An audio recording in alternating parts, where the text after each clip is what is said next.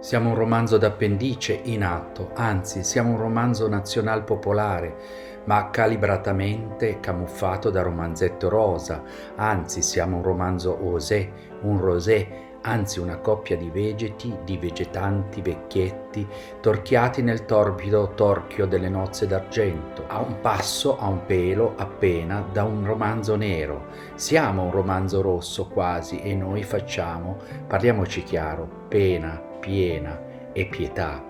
Comunico le coordinate necessarie, torno da Como, è il 26 settembre, sono le 21.37, ho chiesto il conto al ristorante, prenderò il rapido delle 21.50 e ti ho capito, è tutto perché per te, per me, non è possibile sopportarla più oltre, questa ambivalenza insolubile nel vino della vita che viviamo, questa vita, anzi la vita, annacquata, innacquata, e se ti dico e se ti scrivo che non sono altro che un contemporaneo, a capirmi, a capirci, se va bene, abbiamo in tutto e per tutto il 25% dei nostri eredi naturali, allo stato attuale delle cose, così, con tanti auguri, ti aggiungo aggiungo poi che noi, se d'amore si vive, siamo vivi.